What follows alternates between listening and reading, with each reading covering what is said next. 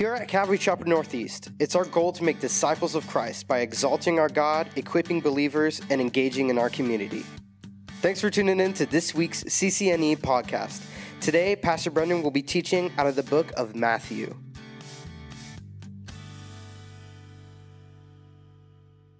Of course, once again, in our study of Matthew, we're making our way through here. Jesus, in his last week of his earthly life and ministry. So we'll pick up this morning in Matthew chapter 26 and verse 36. If you have your Bibles, we'd encourage you to turn there this morning. If you don't have a Bible, feel free to grab one off of the back table.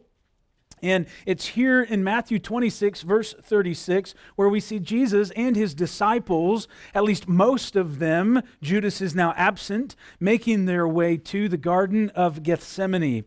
We've come now from the Passover meal. Jesus had just celebrated the Passover meal.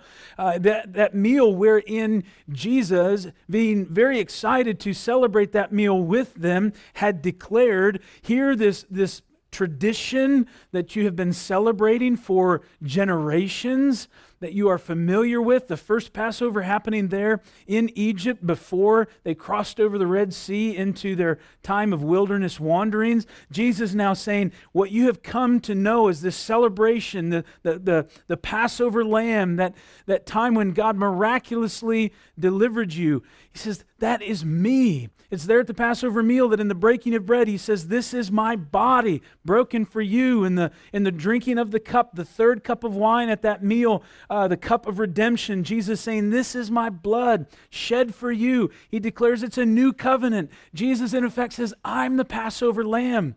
As John the Baptist declared, the Passover lamb who takes away the sin of the world.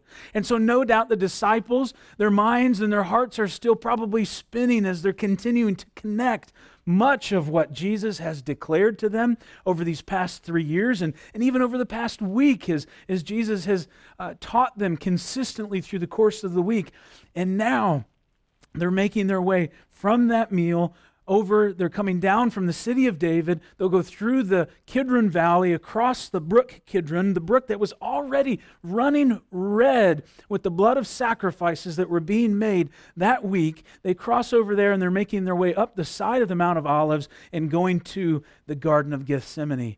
Now, some of you have been to the Garden of Gethsemane. I've been there myself, and it's a beautiful place. It's a peaceful place. Now, within the garden, we don't know, of course, where it was specifically that Jesus and his disciples were, but it is a garden that is filled with olive trees, very old olive trees. And it's in this place where, just like the olives that would be pressed upon, and, and wherein the oil would run from them, that our Savior himself would find himself in the press, as it were. The, Gethsemane literally means oil press. Okay, so it's here in this garden amongst all the olive trees that Jesus would begin to feel the weight, the pressure of his imminent suffering, of his trial, and of his crucifixion the weight of the coming events beginning to bear down upon him, to crush him. And, and today we are going to seek to learn from Jesus and his experience in the garden and the events that follow that night. We'll look also at some of how Peter is involved in this, in some respects, even comparing and contrasting the two. And I would title this message for us this morning Lessons from Gethsemane. If you're taking notes, we'll see four key lessons that I want us to identify in this passage here this morning. And, and I'll tell you, you know, when we go to a passage like this, this is a passage that can be pretty heavy. And it ought to be. You know, the, the, the worst thing that can happen to us in our faith as we study Scripture is to become too familiar with it. So familiar with events that changed history. For us, as we consider this chapter here today and we consider this time in Jesus' life here on this earth, I would submit to you that this is probably the toughest thing that Jesus had to go through. You might say, well, what about the crucifixion itself? Listen, when he goes, and you'll see this here, I think, as we make our way through this passage, when he makes his way to the cross, he's already set at that point. It's not to suggest that it's not going to be difficult, but it's here in the garden that Jesus really has to deal with Am I going to do this? And so for us, I think we really have to look at this and to the extent that we're able, try to grasp the weight of what's happening here in these verses we read in, in verse 36, it says, Then Jesus went with his disciples to a place called Gethsemane. And he said to them, Sit here while I go over there and pray. And he took Peter and the two sons of Zebedee along with him, and he began to be sorrowful and troubled. And then he said to them, My soul is overwhelmed with sorrow to the point of death. Stay here and keep watch with me. And so it seems here that Jesus had uh, his 11 now disciples with him. Again, Judas, as we will see, had slipped away somewhere between the end of dinner and their journey over. And so, of the 11 then, that have gone with him to the garden, he takes three a little bit further Peter, James, and John. Now, these are the same three that he had taken with him to the Mount of Transfiguration. Now, you might ask, why did he take Peter, James, and John further?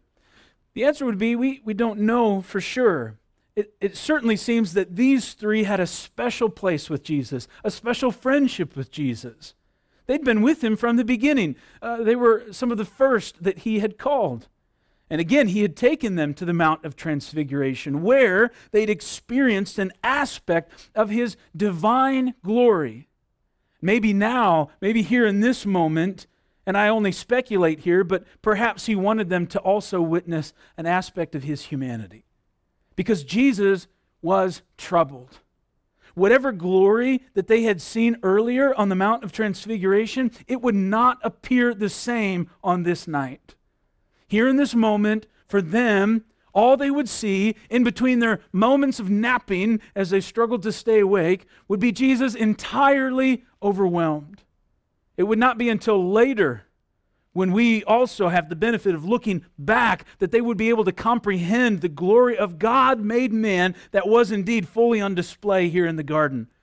To them this night, they would see a man who was struggling. Now, it says here in Matthew's gospel that Jesus was sorrowful, that he was troubled, that he was overwhelmed with sorrow to the point of death. If one of your closest friends came to you and in a moment of crisis communicated to you that they were in agony, that they were overwhelmed to the point of death, you would likely consider that to be a very deep state of depression. I don't think it can be overestimated the, the agony that Jesus was experiencing here in the garden. Luke's gospel tells us that, that tells us that Jesus was in agony, that his sweat became like great drops of blood. You know, our study of the body tells us that, in fact, this is a condition that can occur when someone is under such extreme stress that the sweat glands would constrict under great pressure and produce so much sweat that it would become mixed with blood. His own physiological response was communicating the pressure he was under. We see here in verse 39 that as Jesus went a little further, he fell to his face in Luke's gospel, he's on his knees. In Mark, he, he, he falls. In Matthew, he's on his face. And, and I think what we see here throughout the gospels uh, is that this willing Savior is in the process of falling to his face. He's going down. In agony, the weight of what is about to happen begins to entirely overwhelm him.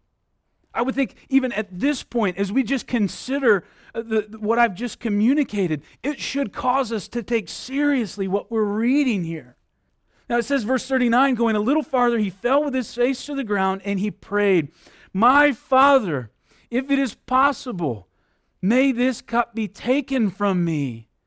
Yet not as I will, but as you will.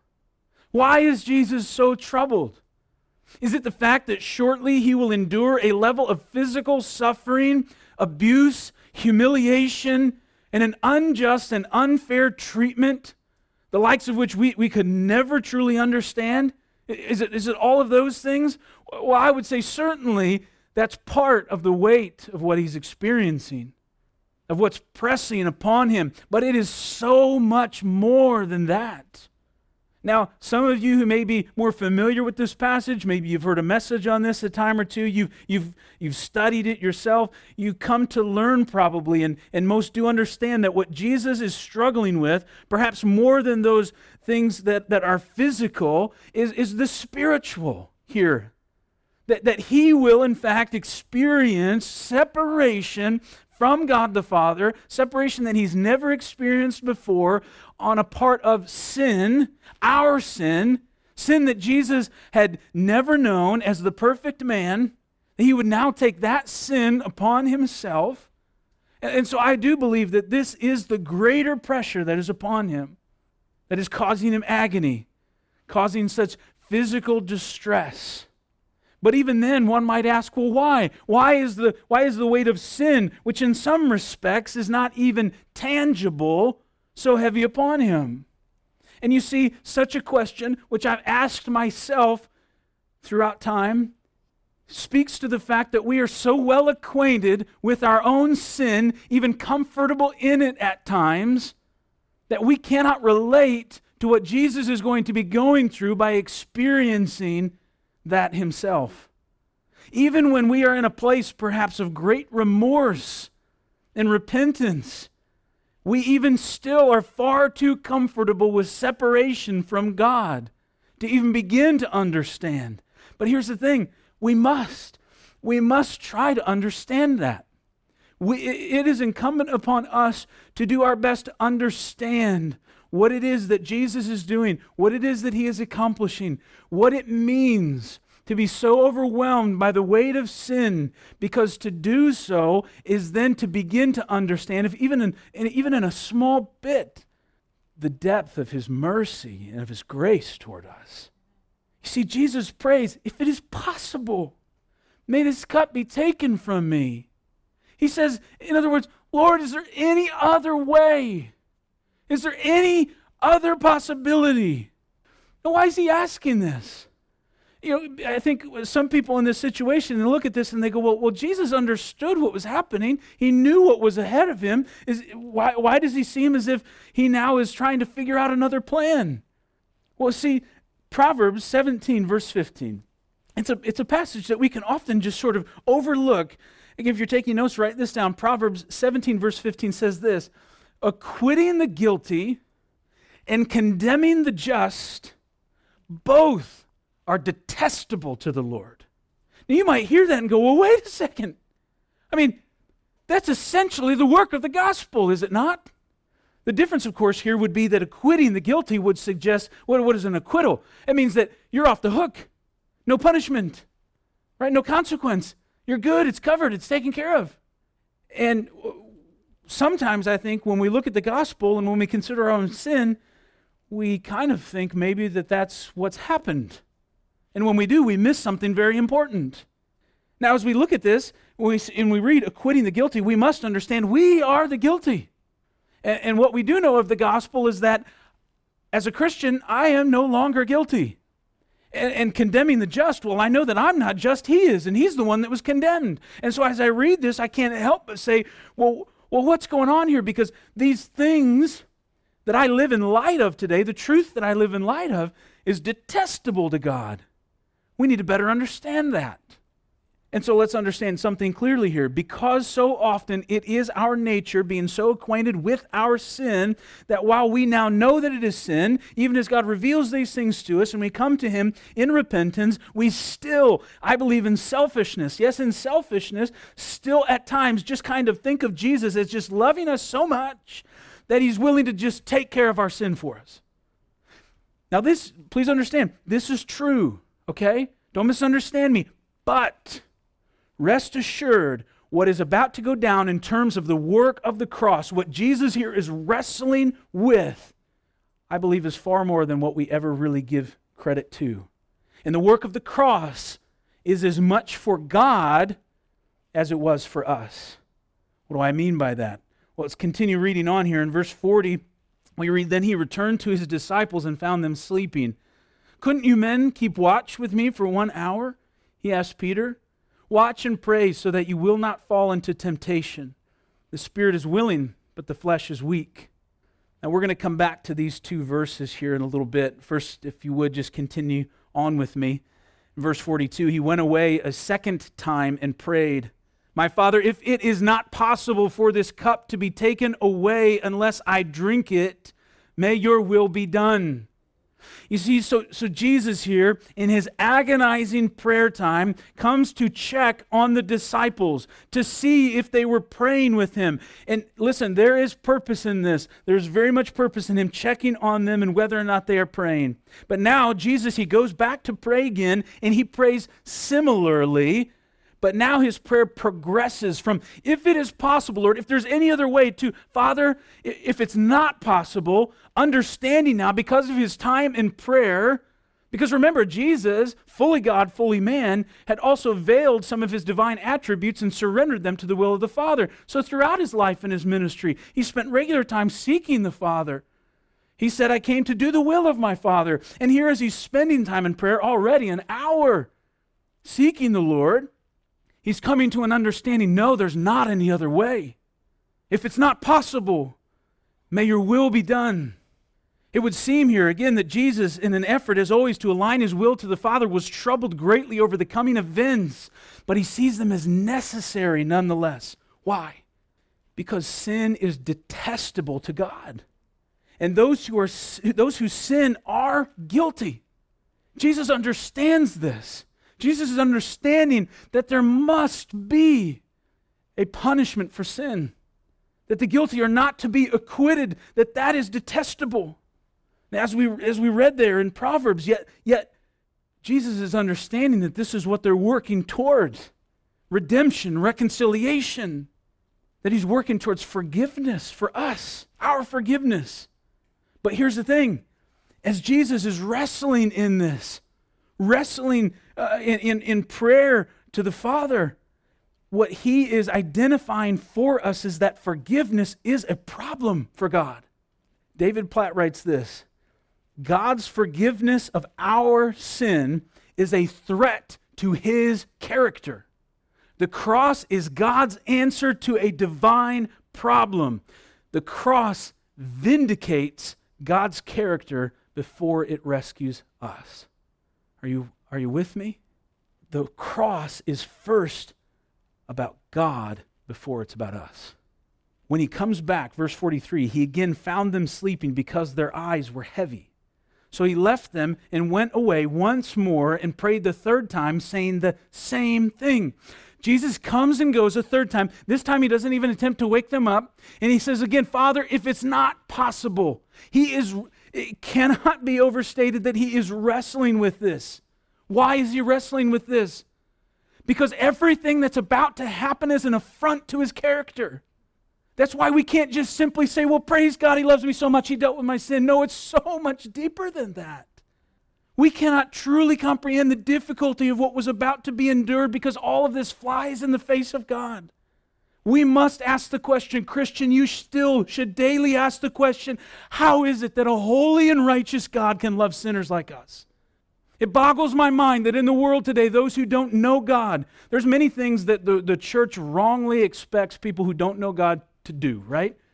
Listen, if, if somebody doesn't know Christ as their Lord and Savior, they're going to do foolish things. Christians are going to do foolish things. Why do we expect the unsaved world to act like they're saved? That's silly. But one of the things that boggles my mind is when people and, and, and, those who don't know God, when they do look around the world and they go, oh, well, how can a loving God allow all this to happen? How selfish and short sighted. We should be asking a question of how, in the midst of all of this, could a God in heaven love us? John Stott writes this Forgiveness is for God the profoundest of problems. Why? Because if God is a righteous judge, which he is, if he's a good judge, which he is, then there must be justice. There must be. And we know that in our world today, people cry out for justice. And they should know, the world should know, it's God's, it's his heart too. His character demands justice, but his character, so far different than our own, is willing to, in humility, satisfy it through other means chief of which is his own son, Jesus. And how would this then satisfy it? Because someone would take the due punishment for our sins. Someone must drink that cup, the cup of wrath that would be poured out. Jesus, in his wrestling with God, was not saying, Can there be another way so that I don't have to endure this torture, this physical torture? Jesus, in his wrestling with God, is trying to reconcile. How, how are we going to how are we going to deal with the problem of sin? How are we going to reconcile this need for forgiveness if that means that I then need to take sin upon myself? The innocent become guilty, to experience separation from God the Father. And here's the thing in this world of ours that, that has become so enamored with these ideas of, of like canceling debt, right? This idea is becoming so popular. Just cancel it. It's done, right? There's no more debt. Listen, it's not monopoly money. The debt is still somewhere, okay? You may write it out. You may try to erase it. Well, it's not my debt anymore. It's somebody's debt. Somebody has to pay it. That's the way this works, okay? It's no different here. We, we rejoice all day long, and I'm not trying to minimize that unless our rejoicing is, is misplaced. To think somehow, oh, my sin is gone, praise God. If you think that somehow it's just like, oh, it's just, it's just, it's gone, you know, it just poof, disappeared, well, then you're missing a huge part of the gospel. The, the, the, the sin and the consequences of sin, he took it, he dealt with it. This cup that Jesus is asking, could it pass? It was not the cup of physical pain, it was the cup of damnation that we deserve, not him.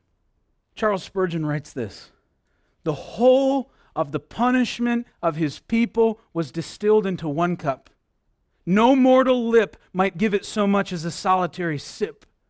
When he put it to his own lips, it was so bitter, he well nigh spurned it. Let this cup pass from me.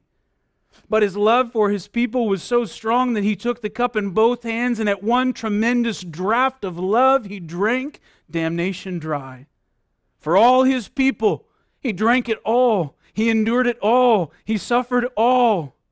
So that now forever there are no flames of hell for them, no racks of torment. They have no eternal woes. Christ hath suffered all they ought to have suffered, and they must, they shall go free.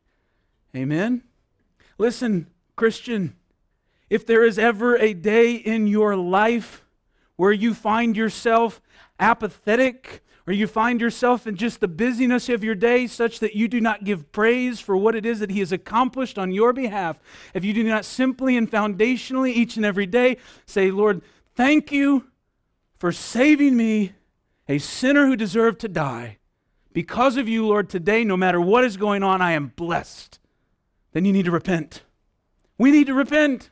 And I'm not suggesting that I don't have those days myself. And if I do, I need to repent because He is worthy of our praise, of daily to say, I'm blessed for what you have done for me.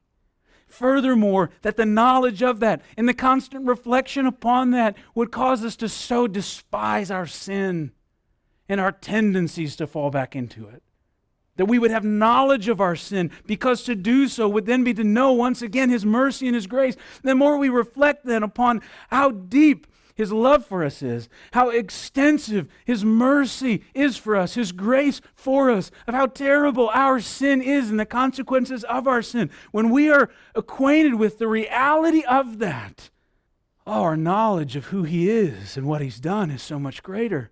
And that lends itself then to our worship of Him. So much of the church today has, has begun to look at Jesus as just sort of this motivational speaker, this life coach. So little mention of sin, yet all the blessings of salvation. Yet the greatest difficulty that we see in the life of Jesus and in his ministry on this earth was this. It's in this moment. Jesus being willing to take our sin. And it's a work of Satan in this world today that he distracts us from it. I mentioned we had four lessons from our study here today. The first lesson would be this it is sin that has always been the problem. We must understand that. It, has, it is sin that has always been the problem. Now, in John, in chapter 12, verse 27 through 28, Jesus says, He says, Now, now my soul is troubled if I can get the, the, the tone correct here, it's as if Jesus says, Now my soul is troubled, but what should I say? Father, save me from this hour? But that is why I came to this hour. Father, glorify your name. And so you see, Jesus, despite his difficulties here in the garden, is wrestling with what was about to occur, knew why he had come. And, and though, yes, he works through this and wants to consider is there any other possibility, he says, What am I going to say? This is why I'm here. And yes, the physical suffering would be a great trial, but Jesus knew that he would endure. Jesus had already told him he would rise again. But to be a part of enduring sin, to be a part of this seemingly perverted form of justice that was an affront to his own character, that required true humility and submission. The author of Hebrews tells us in chapter 5, verse 8, Hebrews 5 8, though he was a son, yet he learned obedience by the things which he suffered. Jesus, fully God, fully man, learned in his life and ministry on this earth to be obedient. And so then he serves as an example of, uh, to us of how to do the same. And this begins to lend itself to our second lesson. Let's read on first. Verse 45 Then he returned to the disciples and said to them, Are you still sleeping and resting? Look, the hour has come, and the Son of Man is delivered into the hands of sinners. Rise, let us go. Here comes my betrayer. After an agonizing time of prayer for Jesus and a difficult time of staying awake for the disciples, Jesus says, Are you still sleeping and resting? The hour has come. What was the hour? It's the time when Jesus would be betrayed into the hands of sinners, when the gross injustice of his unfair trial, conviction, and judgment would take place in order that true and necessary justice could occur. But first, Jesus returns to them and troubled. He says, Are you still sleeping and resting? Now, I think sometimes we look at the account in the garden of him coming and checking on the disciples, and you know, it's late and they've eaten the meal and they're kind of dozing off, and, and we sort of find this as uh, this interesting interaction that, that almost causes us to go, Yeah, I, yeah, I do that too. See, other people have had trouble staying awake while they pray. It's tough to stay awake, and you might be inclined to go, Oh, silly disciples, isn't it funny here? They just keep dozing off. But I think what we need to understand here is that this is not included simply so that we have this encouragement to, to pray, that somehow prayer is just this virtue. Hey, remember, stay awake and pray. No, there was purpose in this. Go back to verses 40 and 41 for a moment. It says, Then he returned to his disciples and found them sleeping. Couldn't you men keep watch with me for one hour? He asked Peter. Watch and pray so that you will not fall into temptation. The spirit is willing, but the flesh is weak. You see, the amazing thing is that our Savior, in the midst of one of the more agonizing moments of his life on this earth, was still about making sure that his disciples were ready. You know, you could say, as I alluded to earlier on, that in some respects the work was done here in the garden. Yes, was Jesus and his sacrifice upon the cross still necessary? Absolutely. But as Jesus comes out of the garden here, he's ready. We'll see him shortly as he stands before Caiaphas, and next week as he stands before Pilate, and as he's beaten within an inch of his life, skin literally ripped off of his back to where you could see bone. He, he, he's barely alive anymore, and he picks up a wooden cross and he carries it up a mountain and willingly climbs upon it. And he does all of that willingly in absolute submission because of this time right here, because he was readied in the flesh. He says, The Spirit is willing but the flesh is weak. Jesus knew that. That's why he became a man. The Son of God took on flesh. The author of Hebrews tells us elsewhere in chapter 4, verse 15 we do not have a high priest who is unable to sympathize with our weaknesses, but one who in every respect has been tempted as we are, yet without sin. Jesus knows that the flesh is weak. Why is that a problem? Because it's the flesh that will keep us from doing what the Spirit wants us to do, falling into temptation. So, what does Jesus do about it? He prays.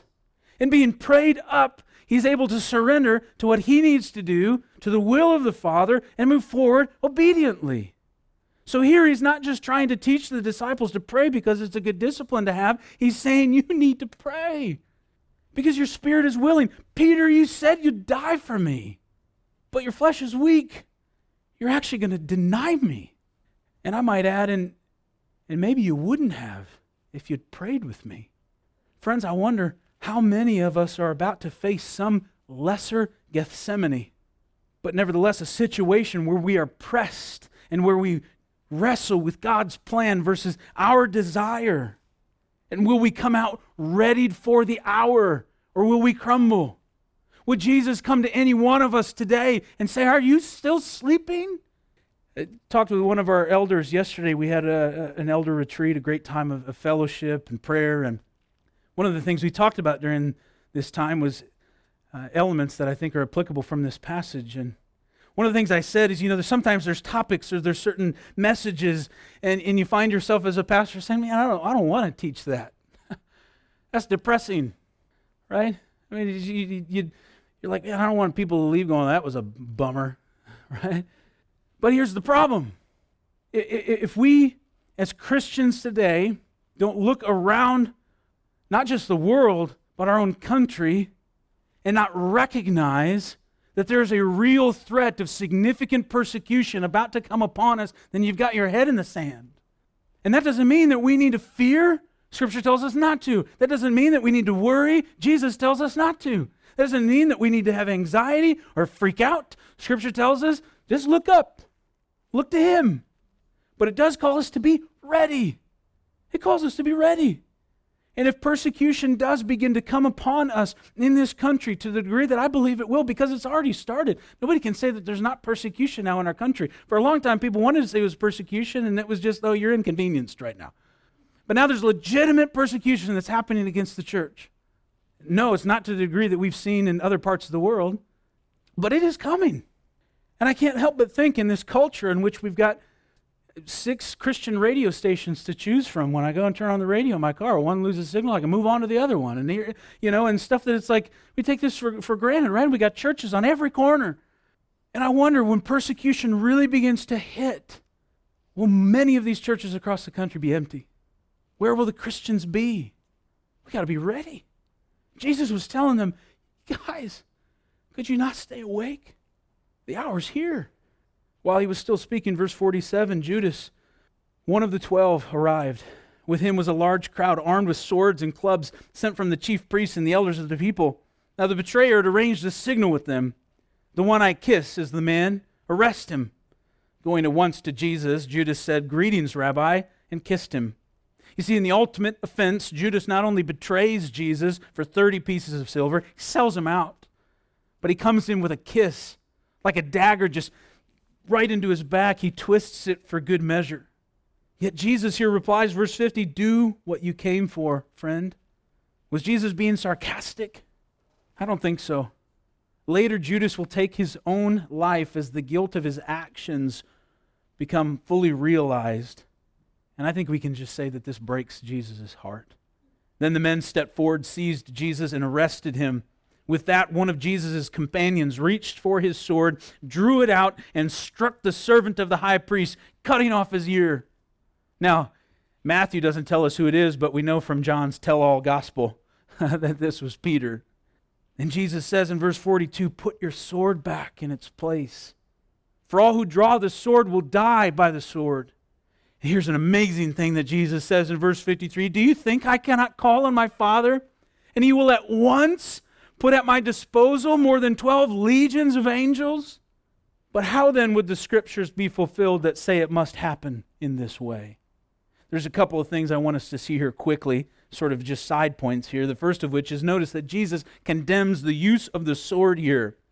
Now, am I saying that to somehow use this as a proof text to say that Jesus is against all violence, all violence and weapons? No, I'm not. Listen, we, we got to take the whole counsel of God, and we know that elsewhere, even Jesus himself instructs the disciples to buy a sword, to take one with them. What we must understand, though, within context, is that he's saying for self-defense and or for defending those who are defenseless. That is biblical, always has been, always will be, and should be. But violence for the propagation of the gospel is not. And sadly, that's happened far too often in the church's history. Secondly, here, note this, and this should be of such great encouragement to us. The resources here that are at Jesus, uh, that are at his disposal 12 legions of angels. A Roman legion was roughly 6,000. What Jesus is saying here is like this at a moment's notice, I can have 72,000 angels here to fight for me. And listen, these aren't the, uh, the little, little baby cherubim, chubby little things floating around, okay? Because that might not seem, oh, cute, right? No, these are warrior angels. Warrior angels that would come ready to pick a fight. That should absolutely just uh, give you goosebumps. Because here's the thing these are resources still at God's disposal today. Do you know that God has the resources to do what He wants to do, Christian? That was too weak. Yes? Okay. So here's the thing Jesus here says it must happen this way. Jesus has said after his time, praying to God the Father, surrendering himself to the will of the Father, yet still saying, Look, I could do it this way, but this is the way that it has to be. How much more then should we, as we surrender our lives, our wills to the Father, say, God, you can do whatever you want to do. This huge thing that's sitting right in front of me, God, I know you have the resources to deal with this, but not my will, yours be done, Lord. Amen? He was surrendered. In verse 55, in that hour, Jesus said to the crowd, Am I leading a rebellion? That you have come out with swords and clubs to capture me? Every day I sat in the temple courts teaching, and you did not arrest me. But this is all taking place that the writings of the prophets might be fulfilled. Jesus here is saying, Seriously, guys? I mean, that's really what he's, he's going, well, this is a little bit too much, a little unnecessary. Nevertheless, this is the way it has to go. Jesus being surrendered here gives us our second lesson for this morning. Lesson number two is effective prayer time should result in our submission to God's will and God's plan. Listen, guys, as you spend time in prayer, effective prayer time should result in our submission to God's will and God's plan. As you look at the way in which verse 56 ends here, it's on a very somber note as we read, Then all the disciples deserted him and fled. Not long before this, just after dinner, as recorded in verse 31, Jesus had said, All of you will be made to stumble because of me this night. Yet all of them at that time said, No, no way. We're not going to do it. We'll never deny you. Yet here they all leave and so these words were fulfilled. Jesus' hour had come, the time when he, all alone, would in obedience do what he had come to do. But he prayed and he was ready for this final trial in his earthly life and ministry. But the disciples, their hour of temptation had come as well, but sadly, they were not ready. And those who had laid hold of Jesus, verse 57, led him away to Caiaphas the high priest, where the scribes and the elders were assembled. But Peter followed him at a distance to the high priest's courtyard and he went in and sat with the servants to see the end. Now, to Peter's credit, unlike the others, he follows after, albeit he's at a distance here. Maybe he's thinking he can go and save Jesus. Uh, maybe he just wants to see simply what's going to happen here. We don't know. Whatever he's doing, though, we can be confident he's doing it in the flesh. He's not ready. Verse 59 Now the chief priests, the elders, and all the council sought false testimony against Jesus to put him to death, but they found none. Even though many false witnesses came forward, they found none. But at last, two false witnesses came forward and said, This fellow said, I am able to destroy the temple of God and to build it in three days. False witness after false witness after false witness. Finally, Caiaphas hears what he was looking for. And the high priest rose and said to him, Do you answer nothing? What is it these men testify against you? But Jesus kept silent. And the high priest answered and said to him, I put you under oath by the living God. Tell us if you are the Christ, the Son of God. The ironies of this phony trial are so numerous. As Jesus, in great demonstration of his meekness, remember meekness, strength under control, he says not a word until, in a manner that almost serves to secure his own conviction, declares a future act of judgment that will come upon them. As Jesus says in verse 64, It is as you said. Nevertheless, I say to you, hereafter you will see the Son of Man sitting at the right hand of the power and coming on the clouds of heaven. Jesus, in effect, says, I am who you say I am. And though you stand in judgment over me now, there will come a day when I will come and judge the entire world.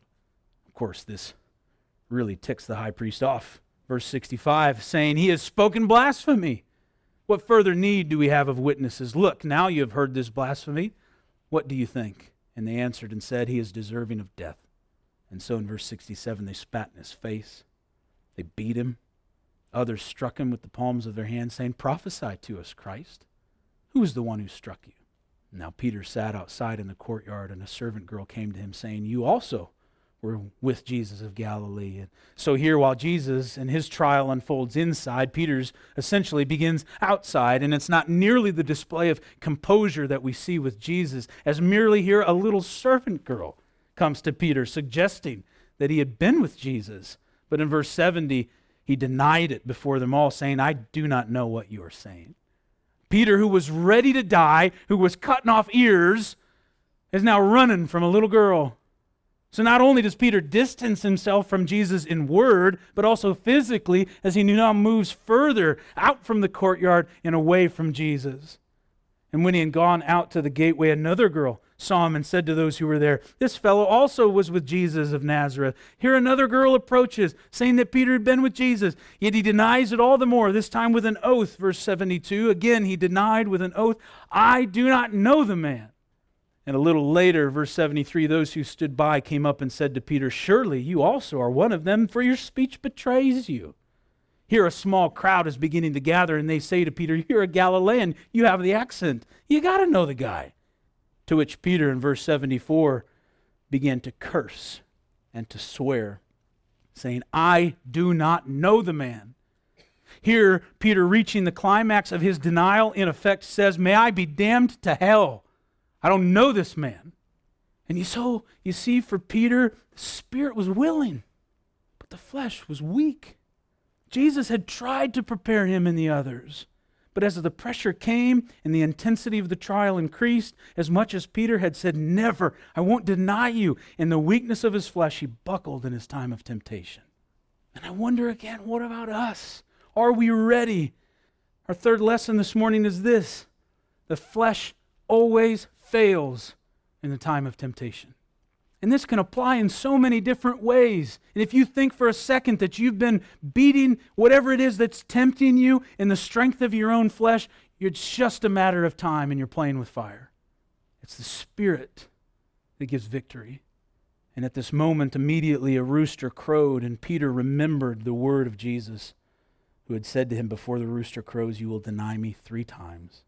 So he went out and he wept bitterly. I'm going to invite the worship team up to close us out in a short song. And, here in this moment, the weight of Peter's failure was now fully upon him. And it was too much to bear. We can only imagine the thoughts and emotion as he weeps.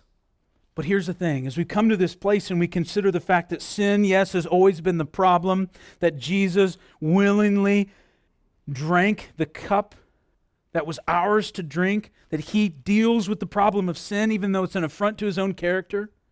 As we consider perhaps our own failures in, in prayer, our own, our own failures to, to ready the flesh to do what it is that the Spirit wants us to do, as we consider our own times in which we, we fail and we give in to temptation, as depressing as those times in our lives might be, there's a beautiful thing that begins to happen in this moment for Peter. Because it was this moment, and this was a very necessary moment as Jesus was birthing his church, that it was in this moment that it was giving way for repentance and reconciliation. This was a necessary thing for Peter to step into who and what God had created him to be. And so it is for us. And so our final lesson, lesson number four this morning, is this that the cross of Christ reconciles. Paul writes in Romans chapter 5, verses 20 and 21 But where sin abounded, grace abounded much more. So that as sin reigned in death, even so grace might reign through righteousness to eternal life through Jesus Christ our Lord. Amen. You see, it was in this moment, and it's often in ours, perhaps on more than one occasion, where we will willing, where we will be brought to a necessary place of brokenness before Him so that in that moment we can begin to understand our need for Him and our need for His grace and for His mercy. And as we rightly understand that, then we can step into the role or become the individual that He's created us to be. We don't have time to consider it here today, but we know that after the resurrection, Peter will have the opportunity to sit and have breakfast with Jesus, the resurrected Jesus And as he sits there, Jesus will ask him, Peter, do you love me? Yes, Lord, I love you. And feed my sheep. And I'll ask him again, Peter, do you love me? Yes, Lord, I love you. Then feed my sheep. Peter, do you love me? And this almost agitated at this point and surprised. Yes, Lord, I love you. Do, and I, and I, these are my words, do what I've called you to do. You're ready now, Peter. You're ready to do what I've called you to do. And we see such a change in this man.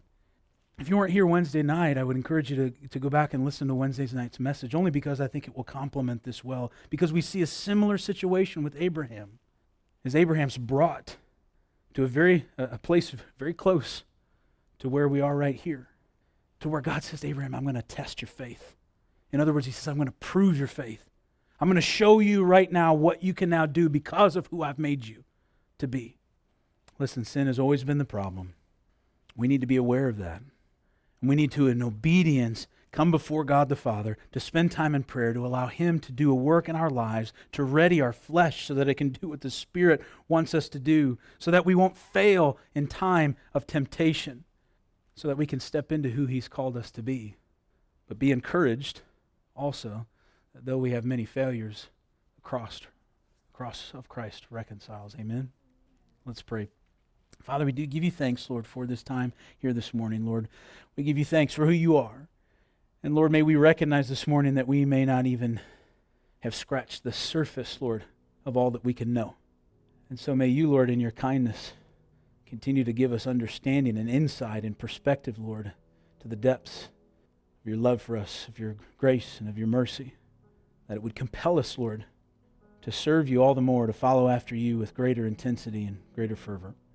Father, we love you and praise you. We give you thanks here this morning, we ask this in Jesus' name. Amen. Here at CCNE, there are so many events happening throughout the week, so make sure you're subscribed to the weekly e bulletin so you can be fully informed of all that we're doing. For more info, or if there are any prayer requests you'd like to share with us, be sure to visit us at ccnortheast.org.